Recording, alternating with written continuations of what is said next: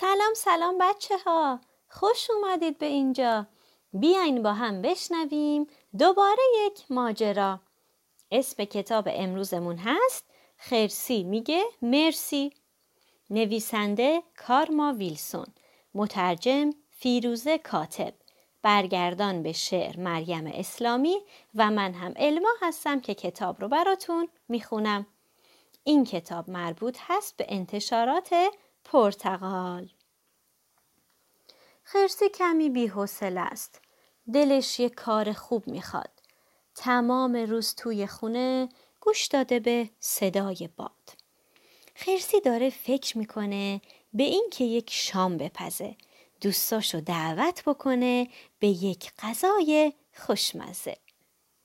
با چی غذا درست کنه؟ چیزی نداره تو خونه. حالا باید همینجوری غمگین و تنها بمونه؟ خرسی نشسته تو خونه.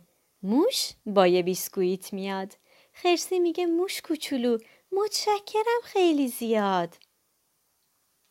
خش خش خش صدا میاد. صدای چی؟ صدای باد؟ موشی میگه فکر میکنم یکی به سمت ما میاد. خرگوشه از راه میرسه. میگه سلام، من اومدم. یک عالمه نون و غذا دارم میونه سبدم. خرگوشه میگه قار تو چه خوب و گرم خرسی جون. خرسی میگه متشکرم دوست عزیز و مهربون. تاب تاب تاب، خش خش خش، بازم صدای پا میاد. خرگوشه میگه یک نفر داره به سمت ما میاد. خرسی و خرگوش میبینن که راسو با غذا میاد. خرسی میگه خوش اومدی، متشکرم خیلی زیاد. راسو یه لبخند میزنه، میگه میخواد شام بپزه. میچرخه دور خرسی جون با ماهیای خوشمزه. صدای خش و خش میاد. از کجا؟ از داخل غار. یه بغچه آجیل میارن، موشکور و موش کیسه دار. زاغ و چکاوک میرسن با میوه و بوته چای. زاغی میگه خرسی جونم یه استکان چایی میخوای؟ خرسی میگه دوستای خوب یه حرفی دارم با شما. یخم گنده میندازه رو پیشونی، تو ابروها.